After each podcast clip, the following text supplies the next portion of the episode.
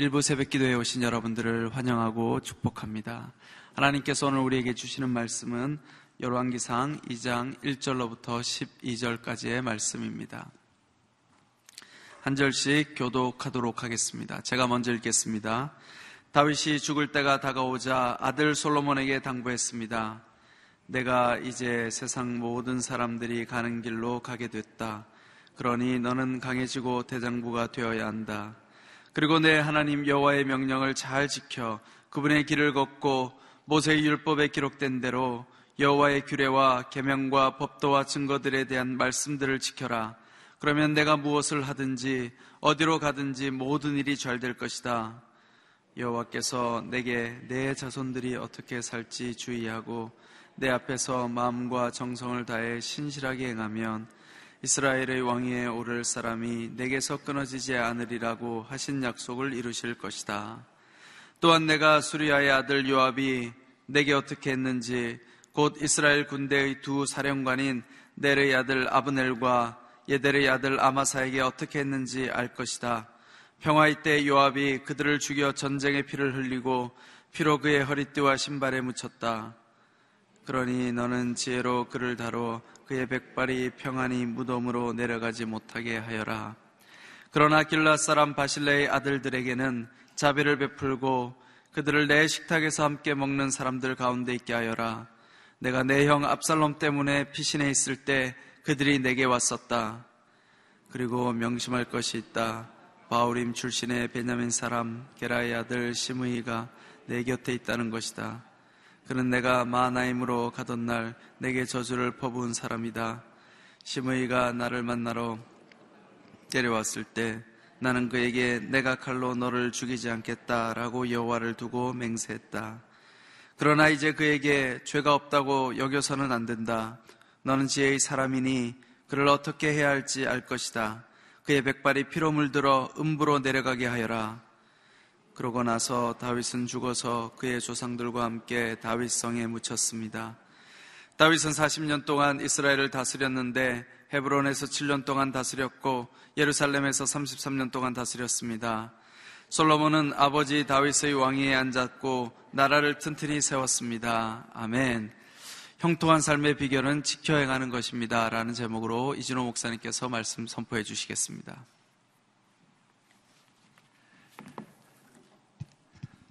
할렐루야. 오늘 하루도 하나님의 놀라운 은혜와 축복이 여러분 가운데 함께하기를 주님의 이름으로 축원합니다.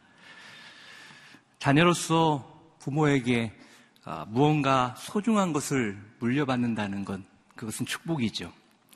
그런데 사람들은 물질적인 유산에만 관심이 참 많은 것 같습니다. 물론 물질적인 유산 큰 축복이죠. 그러나 아무리 물질적으로 많은 유산을 받는다 할지라도 그것을 바르게 사용할 수 있는 인생의 지혜를 유산으로 받지 않는다면 오히려 그것은 축복이 아니라 저주가 될 것입니다. 이것은 하나님의 나라도 마찬가지입니다. 다윗은 사실 이스라엘의 두 번째 왕이 되면서 초대왕 사울로부터 물려받은 것이 아무것도 없었습니다. 오히려 그는 모든 것을 아둘람 굴로부터 시작해서 정말 하나하나 밑바닥부터 스스로 배워나가야 했죠. 그러기에 다윗이 여기까지 오기까지 많은 힘든 시간을 보냈어야 했습니다. 그러나 그 시간들은 오늘 다윗이 다윗되게 하는 많은 인생의 지혜와 진리를 배워나가는 그런 축복의 시간들이었습니다. 다윗은 아도니아의 모반으로 솔로몬을 왕으로 세웠지만 그 이후에도 일정 기간 공동 통치자로 섭정을 했습니다. 그리고 나라가 더욱 부강한 그때에 솔로몬에게 유언의 말을 남기죠. 본문의 말씀은 다윗이 죽기 전에 마지막으로 한 그런 유언의 말씀입니다. 근데 보통 사람 같으면 대개 물질적인 것에 대한 유언을 많이 남길 것입니다. 그런데 다윗은 이스라엘을 지금까지 다스리면서 이스라엘의 축복의 근원이 누구인지를, 무엇인지를 누구보다 잘 알고 체험한 사람이기 때문에 철저히 영적인 유언을 남깁니다.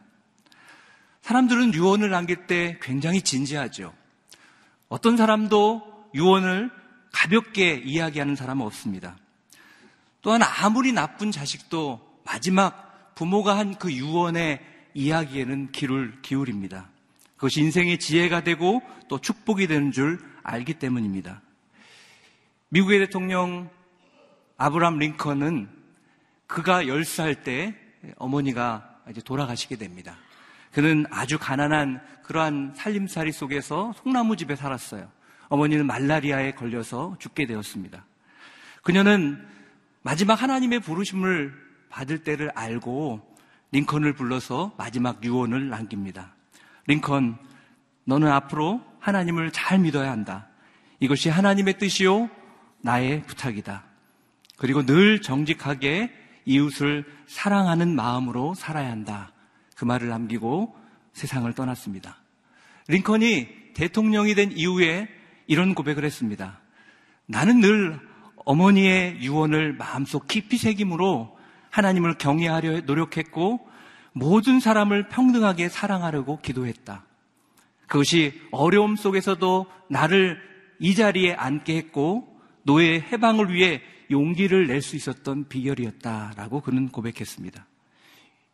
이 유언이 얼마나 중요한 의미를 주는지 깨닫게 하는 말씀입니다. 오늘 죽음을 앞둔 다윗은 자기가 인생을 살아가면서 또 나라를 다스리면서 그리고 앞으로 이스라엘의 영원한 나라를 생각할 때 솔로몬을 향해서 두 가지 유언을 남기게 됩니다. 첫 번째는 하나님의 말씀에 순종하는 삶을 살라는 것입니다. 그것이 정말 인생을 형통하게 살아가는 비결이다라고 그는 이야기하죠. 우리 2절에서 4절 한번 같이 읽어볼까요? 2절에서 4절 시작. 내가 이제 세상 모든 사람들이 가는 길로 가게 됐다. 그러니 너는 강해지고 대장부가 되어야 한다. 그리고 내 하나님 여호와의 명령을 잘 지켜 그분의 길을 걷고 모세 율법에 기록된 대로 여호와의 규례와 계명과 법도와 증거들에 대한 말씀들을 지켜라. 그러면 내가 무엇을 하든지 어디 가든지 모든 일이 잘 될 것이다. 여호와께서 내게 내 자손들이 어떻게 할지 주의하고 내 앞에서 마음과 정성을 다해 신실하게 행하면 이스라엘의 왕위에 오를 사람이 내게서 끊기지 않으리라고 하신 약속을 이루실 것이다. 이 다윗의 유언은 파란만장한 인생을 살면서 자신이 삶 속에서 경험한, 체험한 그러한 신앙의 고백이 녹아 있는 것입니다. 70평생을 살면서 그는 얼마나 많은 고난과 어려움을 겪었습니까? 그러면서 그가 늘 실패도 했지만 그런 가운데서도 승리하며 삶을 살 수 있었던 비결이 바로 하나님의 말씀을 그가 지켰기 때문이라고 그는 고백하고 있는 것입니다. 그것이 인생에 있어서 또 앞으로 나라를 다스리는 데 있어서 이스라엘이 잘 되고 그리고 자신이 잘 되고 후손이 잘 되는 그런 축복의 길이라고 그는 고백하고 있는 것입니다. 그런데 이것은 다인만의 고백은 아니었어요.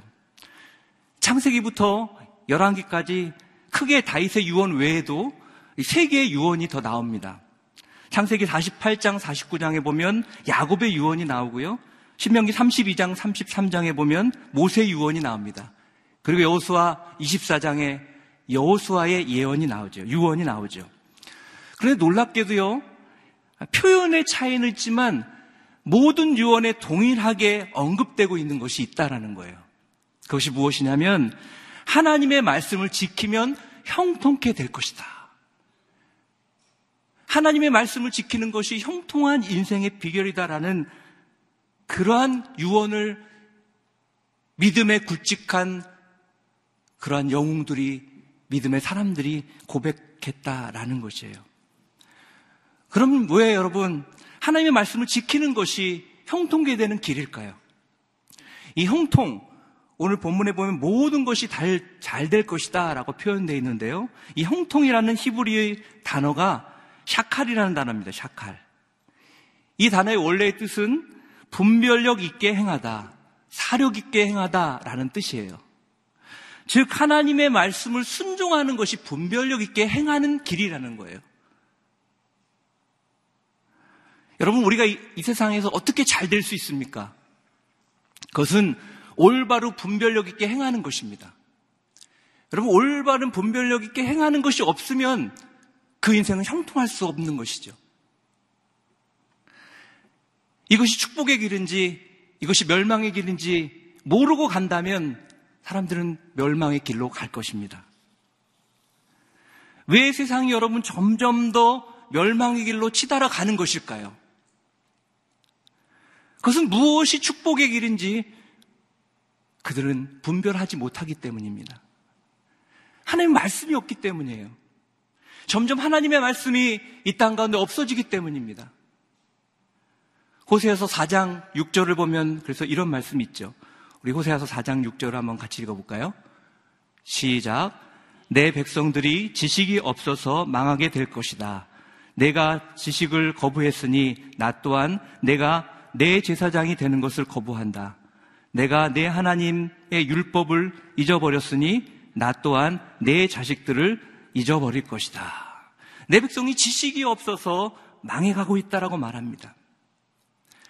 하나님의 말씀을 향한 지식, 하나님에 대한 지식, 올바르게 분별하는 그 지식이 없기 때문에 망한다고 말씀하고 있는 거예요. 여러분 얼마 전에 개봉했던 이미테이션 게임이라는 영화가 있습니다. 이 실존 인물을 영화한 그런 영화인데 2차 세계대전 당시 독일의 나치의 그 무서운 공세를 이기기 위해서는 그 나치의 암호를 풀어야 했습니다. 근데 그것이 너무나 풀기가 어려운 거예요. 그래서 천재 학자들을 모아서 그것을 풀려고 노력하는 그래서 최초의 컴퓨터가 개발되고 그것이 이제 성공함으로 전쟁이 이기게 된다는 어떤 그러한 이야기를 기록한 것입니다. 그런데 이 개발하는 이 모든 것을 이끄는 천재 수학자가 동성연애자였어요. 그것이 후에 드러나서 그가 어려움을 겪게 됩니다. 1950년대 그때만 해도 영국의 동성연애는 사회적인 법으로도 굉장히 큰 범죄였어요. 제가 그 영화를 보면서 지금 시대하고 이게 오버랩 되는데요. 세상이 얼마나 바뀌었는지 몰라요. 여러분 지금 어떻습니까? 지금 기독교가 그렇게 뜨거웠고 부흥했었던 그 유럽, 미국 땅, 여러분 지금 어떻습니까? 지금 동성연애는 그냥 개인적인 취향이 된 지가 오래되었어요. 이제 그것을 떠나서 동성 간의 결혼을 합법화하는 문제가 점점 더 퍼져나가고 있는 그런 세상 가운데 살아가고 있습니다.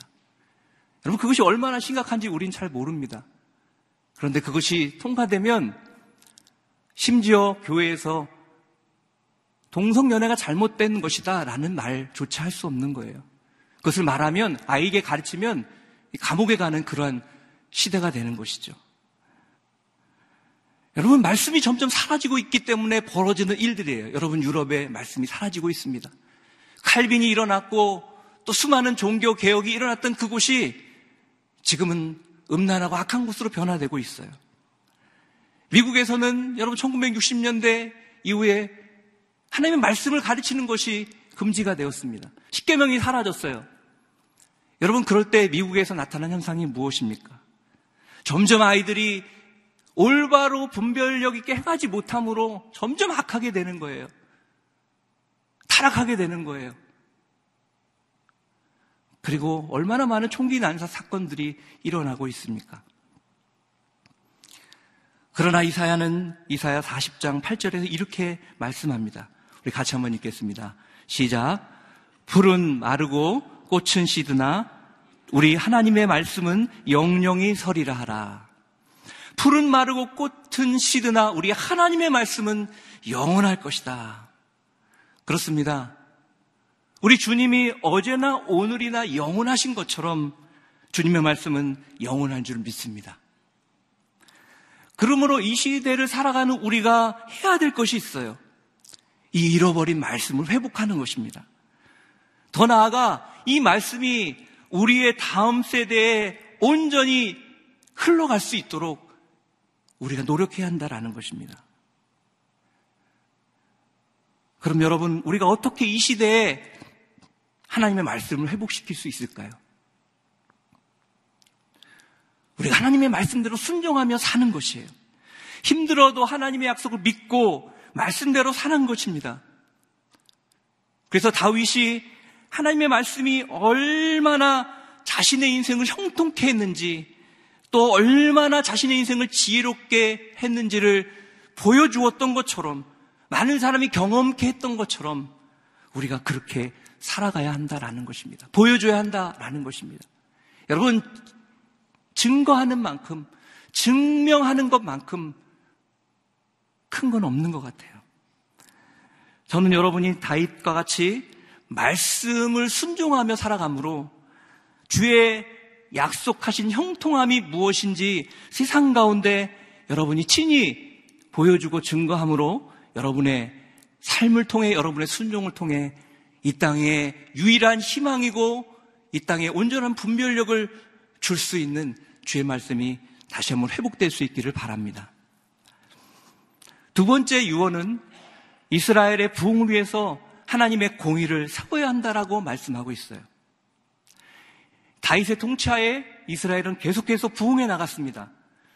다윗은 이 부흥이 계속해서 이어질 수 있도록 충분한 준비를 해서 실권을 솔로몬에게 넘기죠. 만약 솔로몬 때에 어떤 큰 시험이 없다면 계속해서 부흥한다면 이스라엘은 황금기를 맞이하게 될 것입니다. 그런데 다윗은 자기 손으로 해결하지 못한 문제를 아들 솔로몬에게 물려주게 되었어요. 사실 다윗에게 있어서 그것은 큰 문제가 되지 않지만 앞으로 솔로몬에게 있어서는 얼마든지 큰 위협이 될 수 있는 그러한 두 사람이 있었습니다. 그는 요압과 시므이였습니다. 다윗은 앞으로 이스라엘의 걸림돌이 될 수 있는 이 요압과 시므에 대해서 공의로 행할 것을 부탁합니다. 우리 5절, 6절을 한번 같이 읽겠습니다. 5절, 6절 시작. 또한 내가 수레 아들 요압이 내게 어떻게 했는지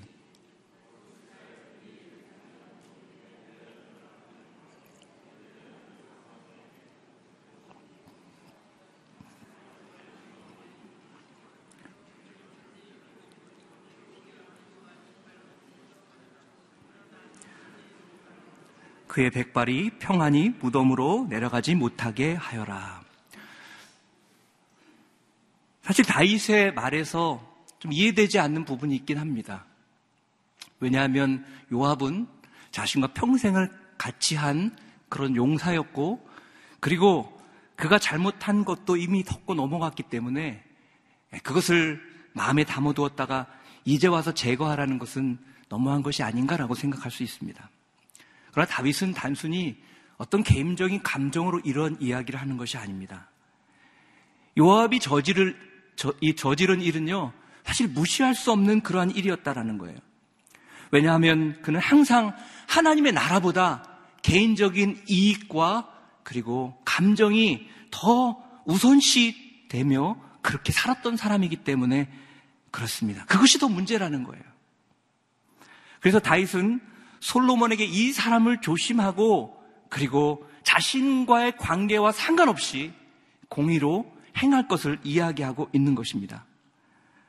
그래서 6절에 보면 그러니 너는 지혜로 그를 다로 그의 백발이 평안히 무덤으로 내려가지 못하게 하여라. 하나님의 정의를 세우라 라고 이야기하는 거예요. 여러분 하나님은요 은혜 하나님이지만 공의의 하나님입니다. 공의가 무너지면 모든 것이 무너지는 거예요. 다윗은 자신이 죽고 새롭게 이어갈 솔로몬의 그 나라, 더 크게 말하면 하나님의 영원한 나라가 더욱더 공의가 있는 아름다운 나라가 되기를 원했던 것입니다. 그리고 자기가 해결하지 못했던 공의롭지 못하게 남아있던 그 문제가 해결되기를 원했던 것이죠. 그리고 무엇보다 요압은 앞으로의 솔로몬의 통치에 자기중심적인 사람이기 때문에 여전히 권력이 있는 사람이기 때문에 그 나라에 악한 영향력을 줄 수 있는 사람이기 때문에 특별히 이렇게 공의를 선포하고 있는 것입니다. 이것을 보면 자기 뜻대로 살아가는 인생의 말로가 그리 좋지 않다라는 것을 보게 됩니다. 또 한 사람은 시므이죠. 그는 친 아들이었던 압살롬의 영모로 비참한 모습으로 도망하고 있는 다윗을 저주했던 사람입니다. 다윗이 돌아오면서 이스라엘이 흩어진 마음을 모으기 위해서 시므이를 죽이지 않을 것을 맹세합니다. 그러나 다윗은 이 시므이라는 사람이 얼마나 교만하고 위험한 사람인지 잘 알고 있었어요. 다윗이 힘이 있을 땐 조용했습니다. 그런데 다윗이 그렇게 어려움을 당하자 그의 뒤통수를 치는 사람이었다라는 것입니다. 그리고 시므이는요 여러 가지 힘이 있는 사람이었어요. 이런 사람은 언제든지 위험한 사람이기 때문에 그리고 이스라엘의 부흥에 걸림돌이 되는 사람이기 때문에 이 사람을 주의하고 이 사람에게도 공의를 행해야 된다고 분명히 이야기하고 있는 것입니다.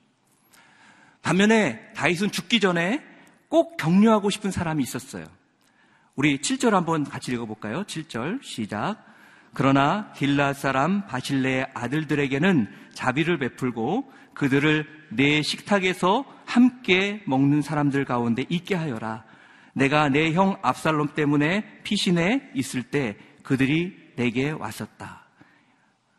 다윗은 한 사람을 기억하고 있었어요. 바실레라는 사람이에요. 압살롬의 반역으로 그가 제일 공경에 처했을 때 그에게 음식과 친구를 제공한 사람이었습니다. 그것이 얼마나 고마웠던지 그는 이렇게 말합니다. 네 식탁에 함께 먹는 사람 가운데 들게 하라. 이 말은 뭐죠? 가족처럼 대하라는 거예요. 네가 나중에 가족처럼 대할 사람들이 있다라는 거예요. 그리고 이 사람들을 격려해서 다른 사람도 그것을 볼 수 있게 하라고 이야기하고 있는 것입니다. 다윗이 가장 어려울 때 그의 편이 되어준 그런 친구 같은 사람이죠. 여러분, 이런 사람이 친구로 있다라는 것, 나에게 있다라는 것 얼마나 큰 축복입니까? 그는 압살롬을 그의 위협을 두려워하지 않았어요. 그리고 자신이 먹을 것을 주고 고난 중에 함께 다윗과 한 그러한 친구였다라는 것입니다. 다윗은 그를 이 마지막 시간에 잊지 않았어요.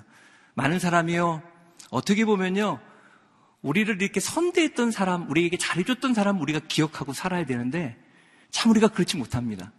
우리를 힘들게 했던 사람, 원수, 이런 사람을 꼭 붙잡고 살아가요. 여러분, 그런 사람을 붙잡고 살면 우리가 더 괴로운데, 이상하게 우리는 그런 사람들을 많이 붙잡고 삽니다. 다윗은요, 이 순간에 그를 기억하고 있었다라는 것입니다.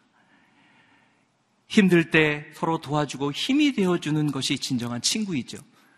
그래서 예수님은 친구를 위해 목숨을 내어주는 것만큼 큰 사랑이 없다라고 말씀하셨습니다. 또한 예수님은 내가 아직 죄인 되었을 때, 우리가 제일 힘들 때, 우리를 위해서 십자가에 자신의 생명을 내어주신 진정한 친구가 되신 분이라는 거예요. 그분이 우리의 친구로 오늘 우리와 함께하고 있습니다. 여러분, 우리는 그 이름을 기억하고 있습니다. 그분의 의리와 선하심과 우리를 향한 마음을 알고 있습니다. 예수의 이름, 이것이 우리 자녀들에게 물려줄 수 있는 가장 큰 유산이 아닌가 생각합니다. 저는 이 말씀을 묵상하면서 주께서 과연 나를 어떻게 보실까? 나를 어떤 사람으로 평가하실까? 또 주변 사람들에게 나는 어떤 사람일까? 라는 그런 생각이 떠나지 않았습니다. 여러분 주변 사람에게 또 주님께 여러분은 어떤 사람입니까? 혹시 주님 안에 있는 것 같지만 세상의 이익을 따라 살아가는 그러한 요압의 모습입니까? 아니면은 근거 없는 말을 옮겨서 남을 비방하고 힘들게 함으로 다른 사람을 실족하는 실족하게 하는 시무이 같은 사람입니까? 아니면 어렵고 힘들 때 힘이 되어주고 버치 되어주는 그런 든든한 바실레 같은 사람입니까? 저는 우리 모두가 하나님과 고난을 함께 할 수 있는 그런 하나님 나라의 바실레와 같은 그러한 귀한 동역자가 되기를 바랍니다. 주님 앞에 가기 전에 과연 나는 어떤 삶을 살 것인가를 고민하게 하는 말씀입니다. 우리 12절을 마지막으로 같이 읽어보겠습니다. 시작. 솔로몬은 아버지 다윗의 왕위에 앉았고 나라를 튼튼하게 세웠습니다. 아름다운 유언을 하는 아버지 다윗. 그리고 그 유언을 진지하게 듣고 실행한 솔로몬의 태도. 그것이 이스라엘을 더욱더 튼튼하게 세워 나갔다라는 것입니다. 사랑하는 성도 여러분, 저는 오늘 말씀처럼 여러분들이 하나님의 말씀을 지키는 인생을 살아감으로 형통이 무엇인지를 세상 가운데 증거하고 세상이 하나님의 말씀 가운데 다시 한번 나아갈 수 있는 진정한 올바른 분별력으로 행할 수 있는 그러한 놀라운 축복의 통로가 될 수 있기를 주님의 이름으로 축원합니다. 또한 마지막 우리 주님 만날 때 주님께서 저는 여러분들을 바실레와 같은 사람으로 기억할 수 있기를 바랍니다. 우리 인생은 언젠가 분명히 유언할 시간이 있을 것이고요. 그리고 누군가에게 주님께 평가받는 시간이 있을 것입니다. 오늘의 우리의 삶은 바로 그날의 우리의 모습이 될 것입니다. 사랑하는 성도 여러분, 여러분 오늘 어떤 마음으로 살아가고 계십니까? 여러분은 어떤 모습으로 주님 앞에 서고 있습니까?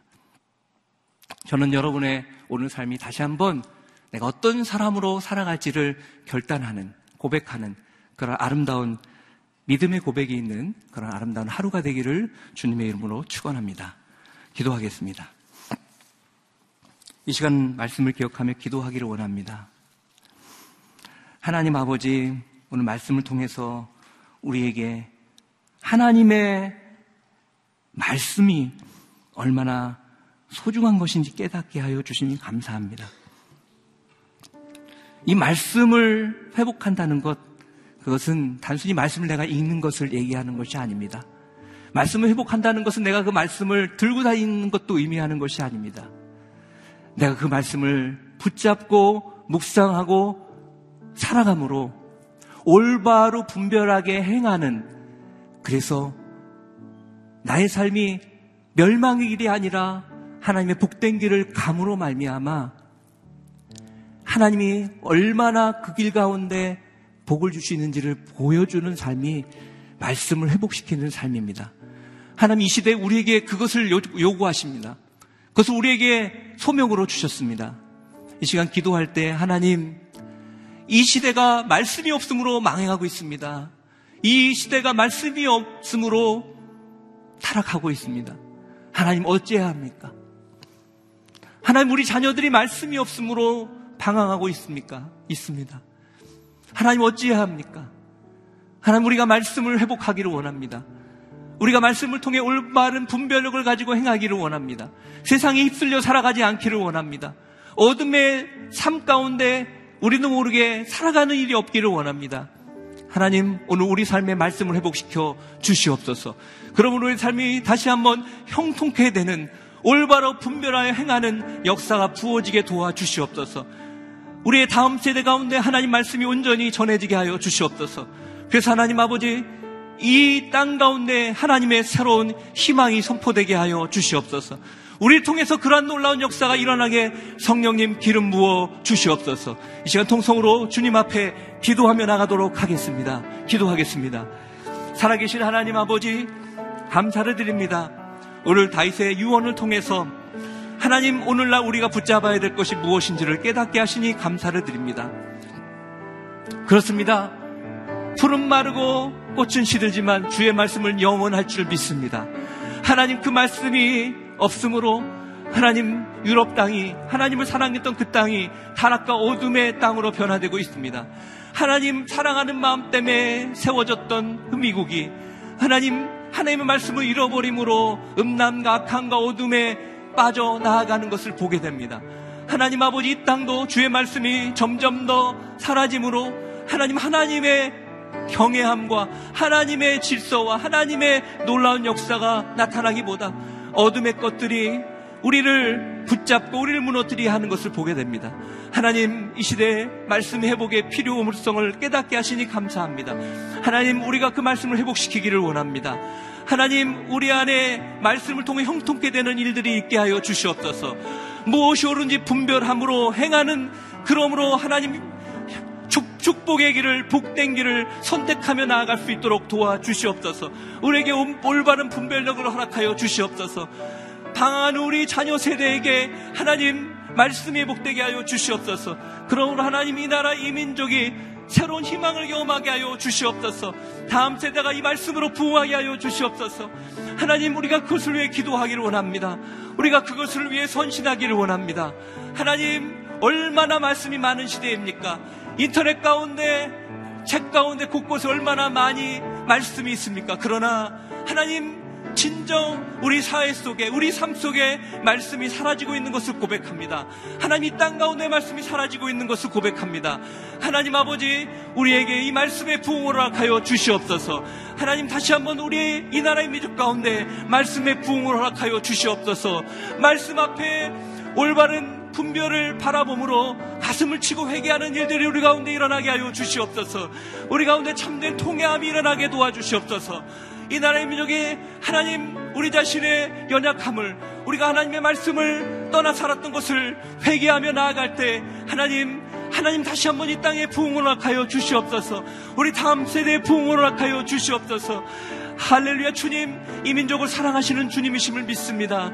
주님 성령께서 우리 한 사람 한 사람의 마음에 찾아와 주셔서 결단하게 하시고 살게 하시고 아무리 세상이 하나님 사랑하기 어렵다 할지라도 우리가 말씀을 포기하지 않도록 도와주시고 하나님 손해를 본다 할지라도 포기하지 않도록 도와주시고 올바른 분별력을 가지고 행하는 축복이 나타나게 하여 주시옵소서. 성령님 우리의 인생을 붙들어 주시옵소서.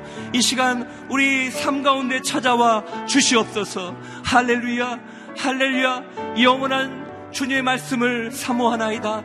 이 시간 하나님 사모하는 영혼마다 하나님, 하나님의 마음 가운데 결단이 있는 영혼마다 성령님 임하여 주시고 그렇게 살아갈 수 있는 주의 능력을 부어 주시옵소서, 담대함을 부어 주시옵소서, 용기를 부어 주시옵소서, 하나님 세상을 이기는 수 있는 믿음을 부어 주시옵소서, 주님을 찬양합니다. 주님 우리의 고백과 결단을 통해 영광을 받아 주시옵소서, 영광을 받아 주시옵소서, 우리 한 번 더 기도하기를 원합니다. 하나님의 나라는 공의의 나라입니다. 하나님은 은혜 하나님, 하나님이시지만 동시에 공의의 하나님인 것을 보게 됩니다. 오늘 다윗은 솔로몬에게 공의를 행할 것을 부탁하고 있습니다. 그것이 하나님의 나라가 세워지는 그러한 비결이기 때문에 그렇습니다.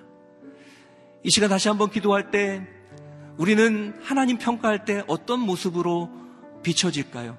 사람들은 우리를 어떻게 바라볼까요? 우리가 우리 자신을 날마다 하나님 앞에 돌아보기를 원합니다. 우리가 혹시 요업과 같은 인생을 살고 있지는 않습니까? 하나님 안에 거해 있는 것처럼 하나님과 가장 가까이 있는 것처럼 보이지만 실제는 가장 인간적인 그러한 모습으로 생각하고 결정하는 모습이 있다면 하나님 돌이키기를 원합니다. 오늘 시무이처럼 교만하고 자신의 생각만을 주장하는 그런 모습, 남을 향해 비방하는 모습, 그런 모습이 있다면 하나님 우리 자신의 안에 있는 들보를 보는 겸손한 인생 되게 하여 주시옵소서. 오늘 바실레와 같이 진정한 주님의 친구요, 우리 영적 동역자들의 친구가 되어 주시고 예수님처럼 생명을 내어 주시는 친구가 되므로 하나님 아름다운 하나님의 나라를 이루어갈 수 있는 놀라운 하나님의 축복의 사람으로 살아갈 수 있도록 인도하여 주시옵소서. 시간 다시 한번 주님 앞에 기도하며 나가도록 하겠습니다. 기도하겠습니다. 사랑하시는 하나님 아버지, 오늘 다윗이 하나님의 공의를 행할 것을 부탁하면서 요압과 시무이에 대해서 공의를 행하라고 이야기합니다. 이들은 하나님 다 하나님의 백성이었습니다. 무엇보다 요압은 다윗의 측근이었습니다. 가장 가까이 있었습니다. 그러나 항상 그는 하나님의 나라보다 다윗보다 자신의 뜻과 자신의 욕심대로 행했던 것을 보게 됩니다.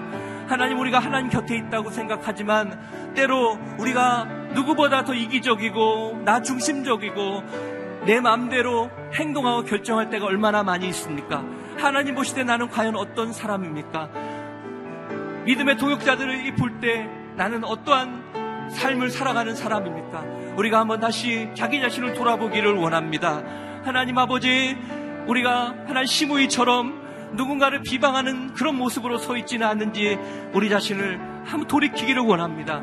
하나님 바실레처럼 어려운 사람들에게 격려하고 위로하는 인생이 되게 하여 주시옵소서. 진정한 친구가 되게 하여 주시옵소서. 예수님처럼 자신의 생명을 내어줄 정도로 하나님 사랑하고 섬기고 그렇게 품어줄 수 있는 진정한 영적 동역자가 되기를 원하오니 하나님 오늘 우리가 우리의 삶을 돌아보며 다시 한번 하나님이 원하시는 인생으로 살아가기로 결정하고 나아가는 이 시간이 되게 축복하여 주시옵소서 모든 이기적인 마음들 또 하나님 비방하는 마음들은 떠나가기를 원합니다. 오늘 우리 안에 격려의 영, 사랑의 영, 하나님 정말 예수 그리스도와 같은 친구의 마음이 부어지게 하셔서 오늘 그런 동역자로 내가 살아갈 때 우리 주변의 믿음의 형제들이 함께 살아나며 하나님의 교회가 살아나며 하나님의 나라가 이 땅 가운데 이루어지는 놀라운 은혜와 역사들을 경험하게 성령님 기름 부어 주시옵소서.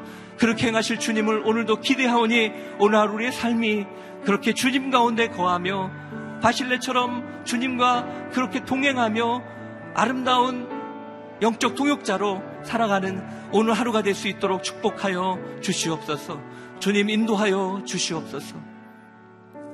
사랑하시는 하나님 아버지, 오늘 말씀을 지키는 삶이 얼마나 우리 인생을 형통케 하는지 깨닫게 하시니 감사합니다.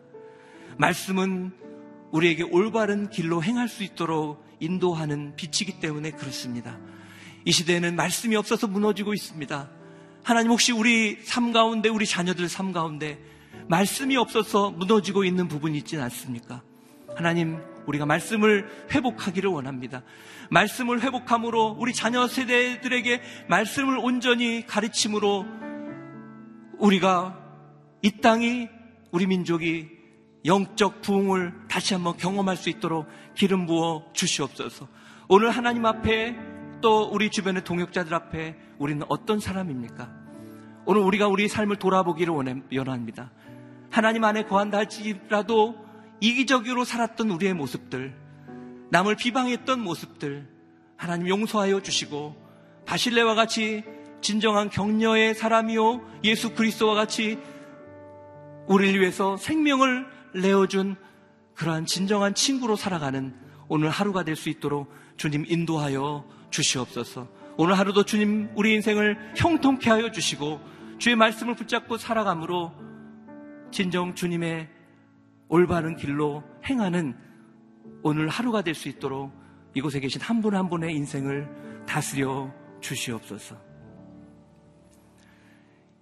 이제는 우리 구주 예수 그리스도의 내와 하나님 아버지의 무한하신 사랑과 성령님의 교통 인도하심의 은혜가 하나님의 말씀이 우리 인생의 비침을 기억하며 말씀을 붙잡음으로 형통함을 경험하며 하나님의 온전한 친구로 또 우리 동역자들의 온전한 친구로 살아가기로 소망하는 사랑 성도들 머리머리 위에와 그 삶과 모든 기도 제목 위에 그리고 오늘의 교회 위에 이제로부터 영까지 함께 하시기를 간절히 축원하옵나이다. 아멘.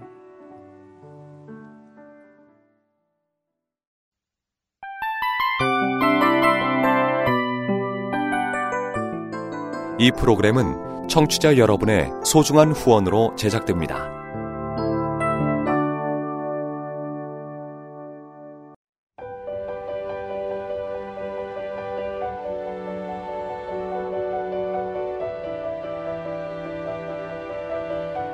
세상에는 수많은 교회들이 있지만 더 깊이 있는 말씀 강해를 찾기 위해 크기로만 교회를 선정하지 않습니다. 보다 좋은 영적 콘텐츠를 더 많이 나누기 위해 방송비를 받지 않습니다. 1년 365일 복음만 전하고 싶어서 우리는 광고를 하지 않습니다. 온누리의 복음을 땅끝까지 CGN TV와 함께 땅끝 성교사가 되주세요